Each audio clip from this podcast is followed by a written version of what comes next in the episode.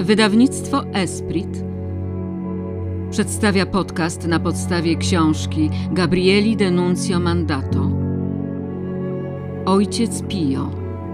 Spotkania z duchową córką z Pietrelciny.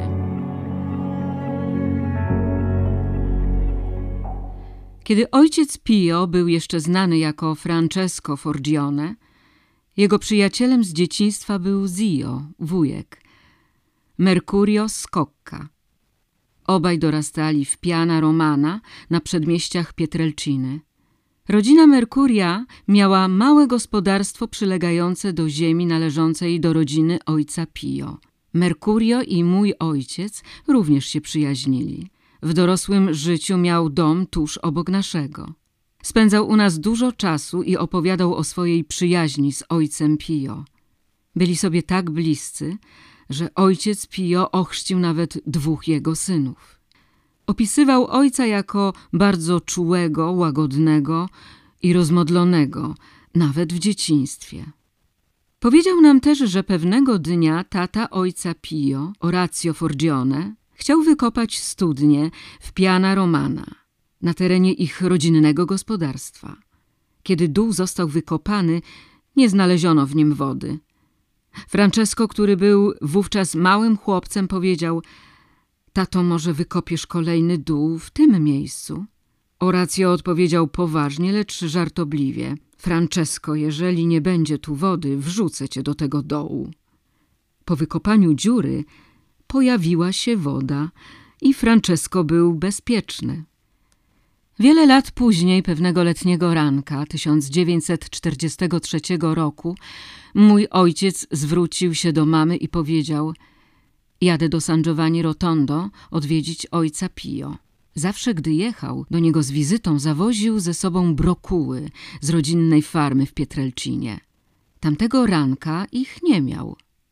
Poszedł więc na miejski targ i kupił brokuły pochodzące z pobliskiej miejscowości. Kiedy przyjechał do ojca Pio, bardzo się ucieszył ze spotkania i powiedział Przywiozłem ojcu brokuły z Pietrelciny. Ojciec Pio popatrzył na niego i rzekł z uśmiechem Dziękuję, Parisie, za dobre intencje, ale te brokuły nie są z Pietrelciny. Mój ojciec był zaskoczony i nie wiedział, co powiedzieć. Ojciec Pio uściskał go i zabrał na piętro do swojej celi, gdzie wypytywał go o swoją ukochaną Pietrelcinę i jej mieszkańców. Później w celi ojciec Pio zauważył, że mój tata, który stał blisko jego nocnego stolika, zabrał chusteczki i rękawiczkę, których ojciec Pio używał do zasłaniania swoich ran. Ojciec Pio spytał, co robisz, Parisie? Czyżbyś był też złodziejem? Tata włożył te pamiątki do kieszeni, a ojciec Pio uśmiechnął się i już nic więcej nie powiedział. Po powrocie do domu tata włożył chusteczki do szafy, ale rękawiczka została na komodzie, byśmy mogli otaczać ją czcią. Zawsze, gdy spotykałam ludzi oddanych ojcu Pio, odcinałam kawałek tej rękawiczki i dawałam im, zwłaszcza chorym. Kiedy mój ojciec dowiedział się, co robię, musiałam przed nim uciekać i się chować. Historia, którą kiedyś opowiedział mi tata, wydarzyła się na początku lat sześćdziesiątych. Tata jechał samochodem z grupą przyjaciół z Pietrelciny do San Giovanni Rotondo, co zajmuje dwie i pół godziny. Wyczerpany kierowca usiłował opierać się senności, ale w końcu zasnął za kierownicą. Tata był przerażony. Zaczął wzywać ojca Pio i modlić się. Pomóż nam, Droga, która pięła się w górę przez Gargano, była stroma, kręta i niebezpieczna. Samochód gwałtownie skręcił z drogi, ale kierowca obudził się w ostatniej chwili, by odzyskać panowanie nad pojazdem. Mój tata bez przerwy powtarzał: Ojcze, pomóż nam. Kiedy dotarli do klasztoru, poszli na piętro, by zobaczyć się z ojcem Pio w jego celi. Mój tata powiedział: Nareszcie dojechaliśmy, byliśmy przerażeni. Ojciec Pio spytał, bałeś się, Parisie? Tak, ojcze, odparł tata. Ojciec Pio zapytał, jak myślisz, kto prowadził samochód? Nie wiedziałeś, że to ja? Wszyscy odpowiedzieli: Dziękujemy, ojcze Pio. W latach sześćdziesiątych mój tata ponownie pojechał do ojca Pio z Merkuriem i jeszcze jednym znajomym. Kiedy dojechali do San Giovanni Rotondo, wynajęli pokój na nocleg. Mój tata pośliznął się na podłodze i zrobił sobie krzywdę. Nie mógł się ruszyć i musiał zostać w łóżku. Zio Mercurio i drugi znajomy poszli zobaczyć się z ojcem Pio. Jeszcze zanim zdążyli poinformować go o upadku mojego ojca, zapytał ich, a gdzie Paris? Odpowiedzieli, nie mógł przyjść, upadł. Ojciec Pio odrzekł, ależ jestem zawiedziony, to święty człowiek. Następnego dnia mój tata doszedł do siebie na tyle, by odwiedzić ojca Pio. Gdy tylko ojciec go zobaczył, uściskał go przyjaźnie i tata szybko poczuł się lepiej. Podziękował ojcu Pio za pomoc i ucałował jego dłoń. Innym razem, gdy mój tata składał wizytę ojcu Pio, zastał go otoczonego braćmi zakonnymi, lekarzami i przyjaciółmi. Wszyscy coś mówili. Tata przyglądał się ojcu Pio i myślał sobie, jak bardzo chciałby ucałować jego dłoń, ale ojciec był tak rozchwytywany, że tata nie mógł się dostać wystarczająco blisko niego.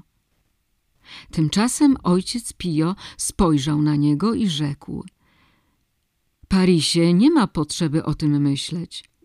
Podejdź i ucałuj moją dłoń. Mój tata był uradowany. Ojciec Pio nie tylko pozwolił mu ucałować swoją dłoń, ale i czytał mu w myślach. Dłoń kapłana zazwyczaj oddaje się cześć, ponieważ jest instrumentem, w którym chleb i wino przemieniają się w ciało i krew Chrystusa. Dłonie ojca Pio nosiły rany Chrystusa.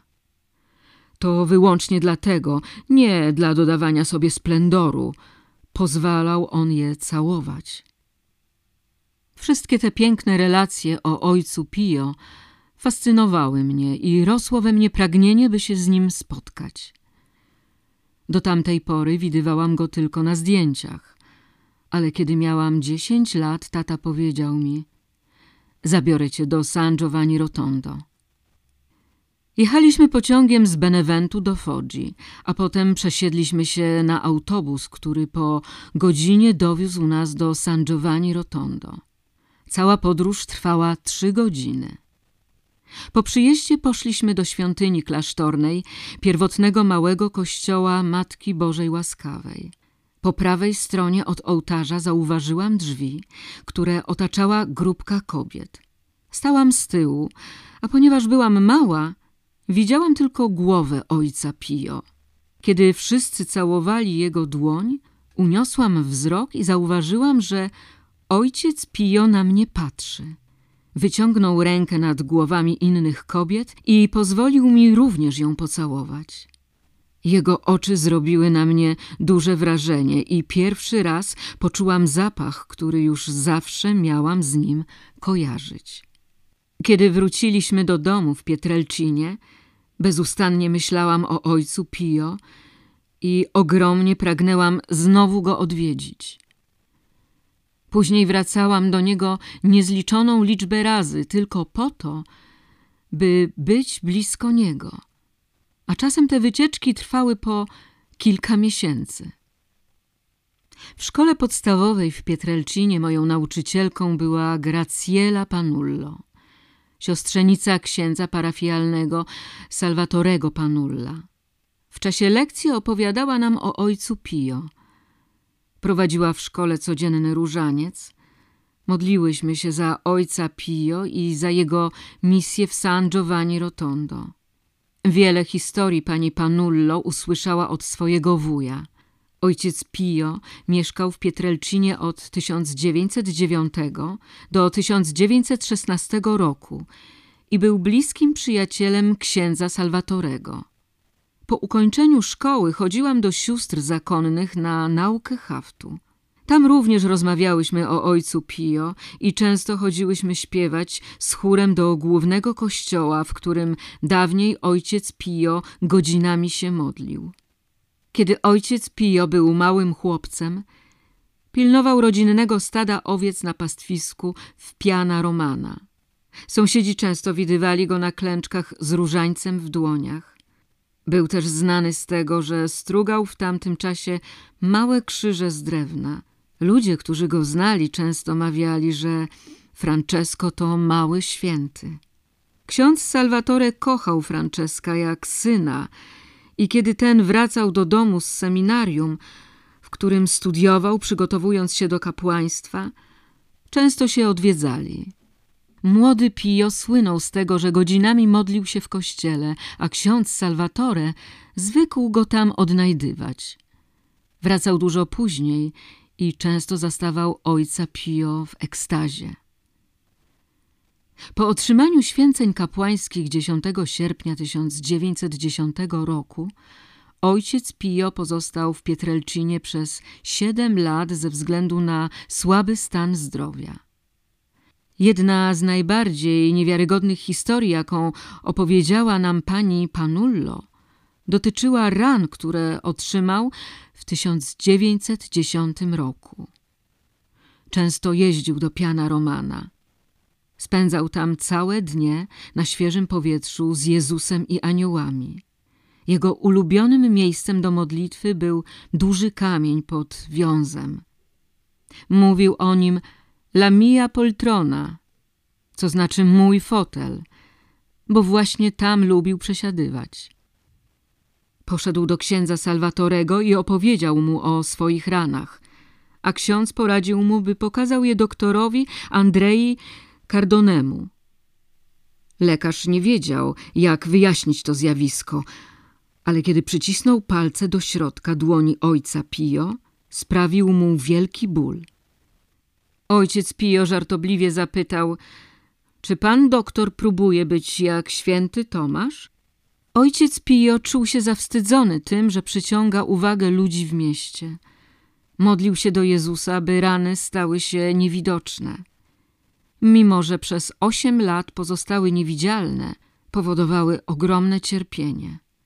Później w Piana Romana wzniesiono kaplicę poświęconą świętemu Franciszkowi z Asyżu, obok wiązu, pod którym ojciec Pio otrzymał stygmaty w 1910 roku. Dzisiaj pień tego drzewa został zachowany i zabezpieczony przed gorliwymi poszukiwaczami relikwii.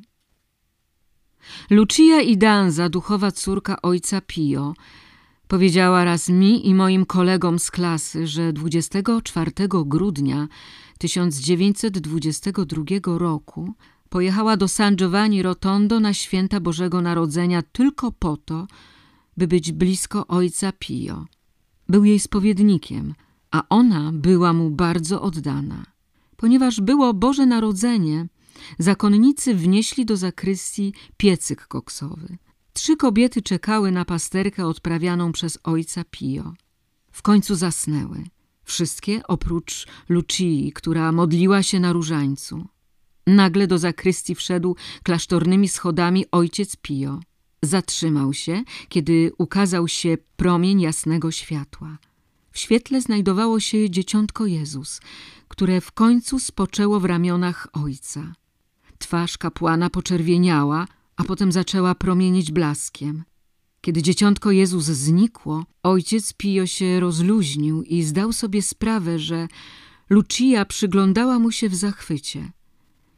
Podszedł do niej i zapytał – Lucia, co widzisz? Odpowiedziała mu – Ojcze, wszystko widziałam. Ojciec Pio surowo przykazał jej – nikomu nie mów o tym, co zobaczyłaś. Dopiero wiele lat później w końcu opowiedziała tę historię. Poznałam Mary Pale w Pietrelcinie w 1943 roku. Nazywaliśmy ją Amerykanką, bo urodziła się w Morristown w New Jersey w 1888 roku w zamożnej protestanckiej rodzinie. Mary była bardzo inteligentną kobietą, mówiła płynnie po włosku, niemiecku i angielsku. Studiowała też muzykę. Mary przyjechała do Włoch i poznała doktor Marię Montessori, która mieszkała w Rzymie i była gorliwą katoliczką. W końcu Mary nawróciła się na wiarę katolicką. Kiedy usłyszała o ojcu Pio, przyjechała do San Giovanni Rotondo w 1923 roku i postanowiła żyć blisko niego. Zbudowała sobie duży dom nieopodal klasztoru i wstąpiła do trzeciego zakonu franciszkańskiego. Nosiła brązowy habit i biały sznur świętego Franciszka. Podczas II wojny światowej poradzono jej, by wyjechała do Pietrelciny. Mieszkała tam między 1941 a 1943 rokiem w domu, w którym wychował się ojciec Pio. Właśnie w tym czasie moja matka miała sen o ojcu Pio, w którym spytał ją, może pojedziesz z wizytą do Mary Pale, amerykańskiej siostry. Moja mama odparła, jestem zbyt nieśmiała.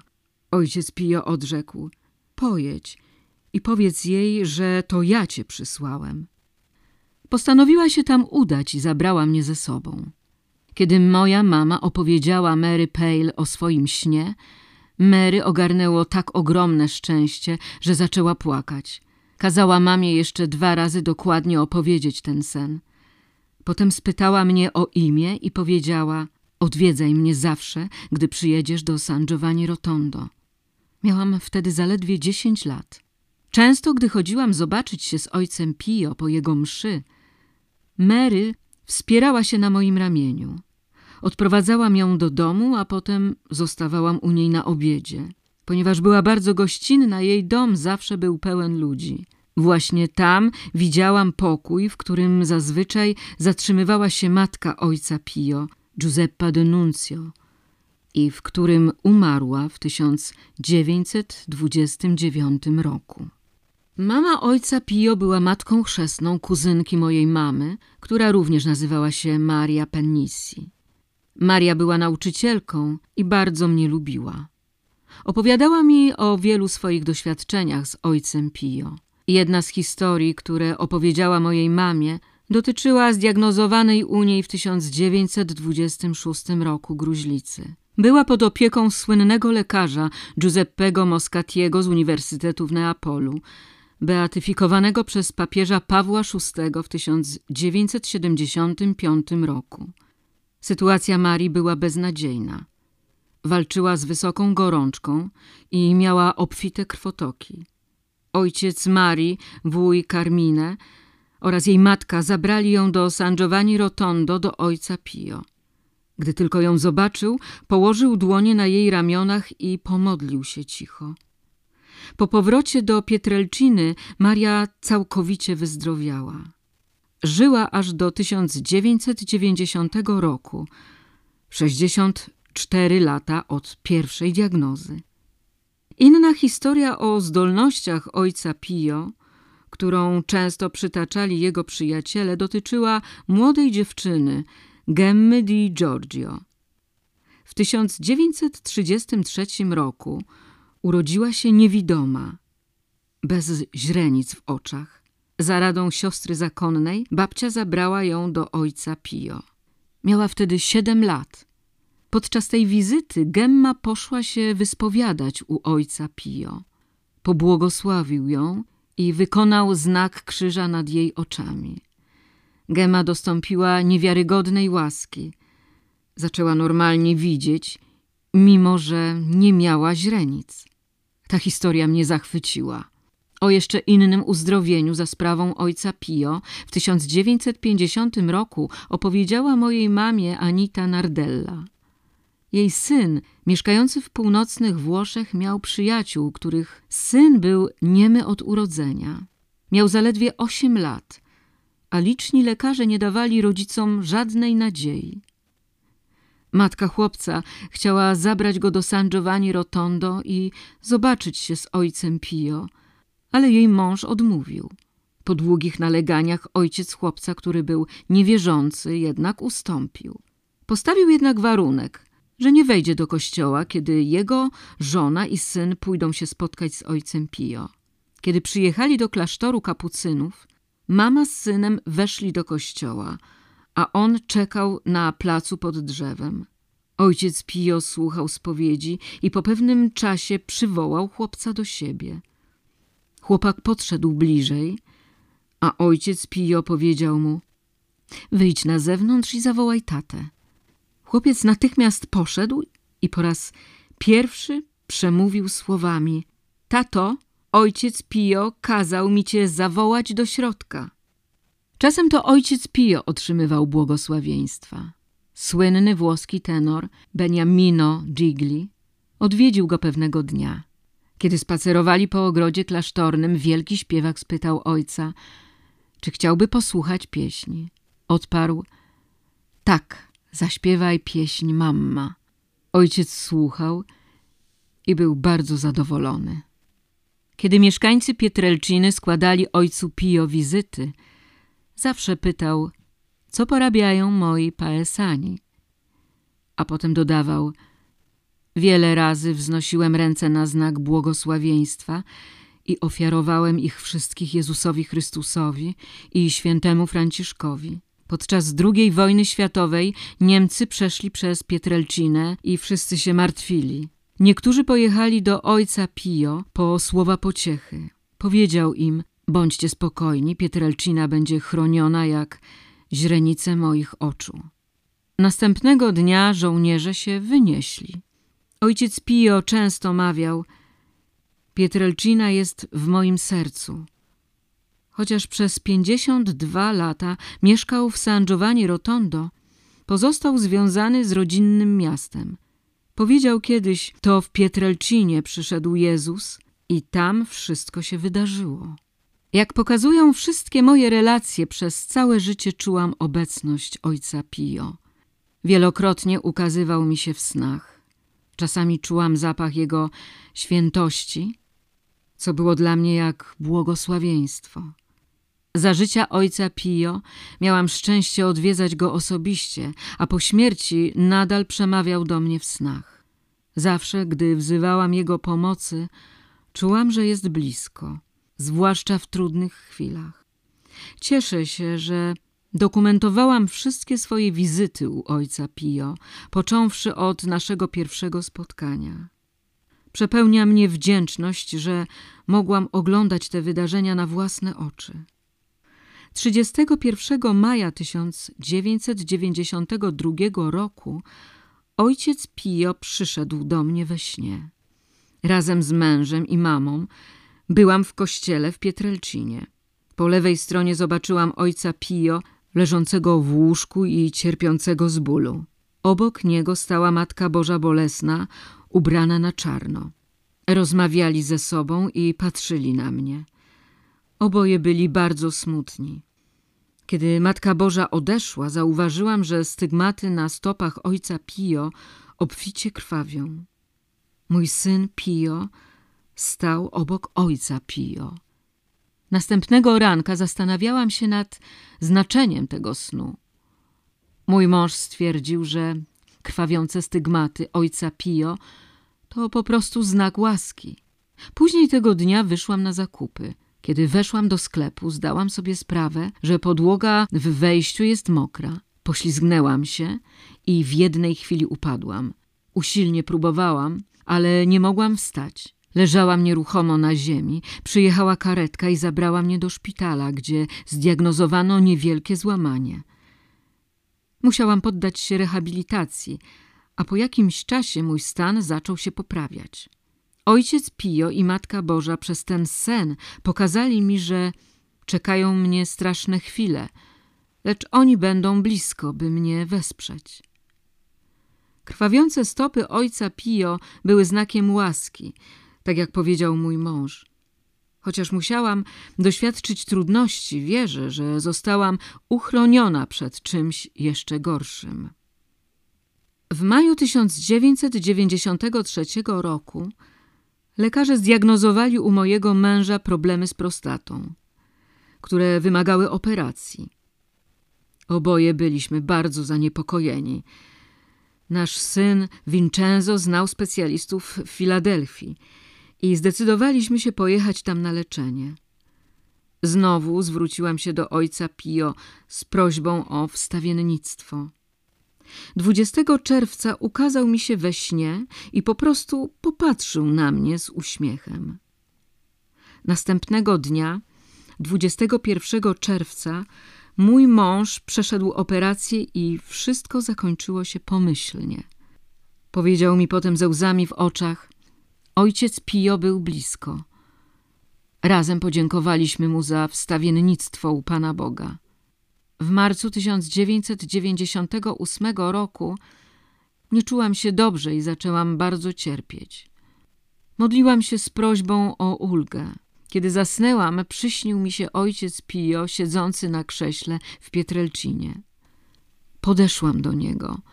Powiedział mi: Nie mogę nic dla ciebie zrobić. Pozwolił mi jednak pocałować się w dłoń. Przez cały dzień próbowałam zrozumieć znaczenie jego słów. Płakałam, och, święty ojcze Pio, co mam robić? Czy Bóg przyzwala na to cierpienie?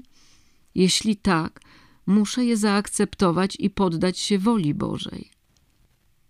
Dla pocieszenia przywołałam w pamięci kilka powiedzeń ojca Pio, z których jedno brzmiało następująco: Cierpienie jest darem od Boga. Błogosławiony ten, kto potrafi wyciągnąć z niego korzyść. A drugie: Módl się Miej nadzieję i nie miotaj się. Niepokój do niczego nie prowadzi. Bóg jest miłosierny i wysłucha Twojej modlitwy. Więcej w książce pod tytułem Ojciec Pio Spotkania z duchową córką z Pietrelciny. Autor Graciela Denuncio Mandato Wydawnictwo Esprit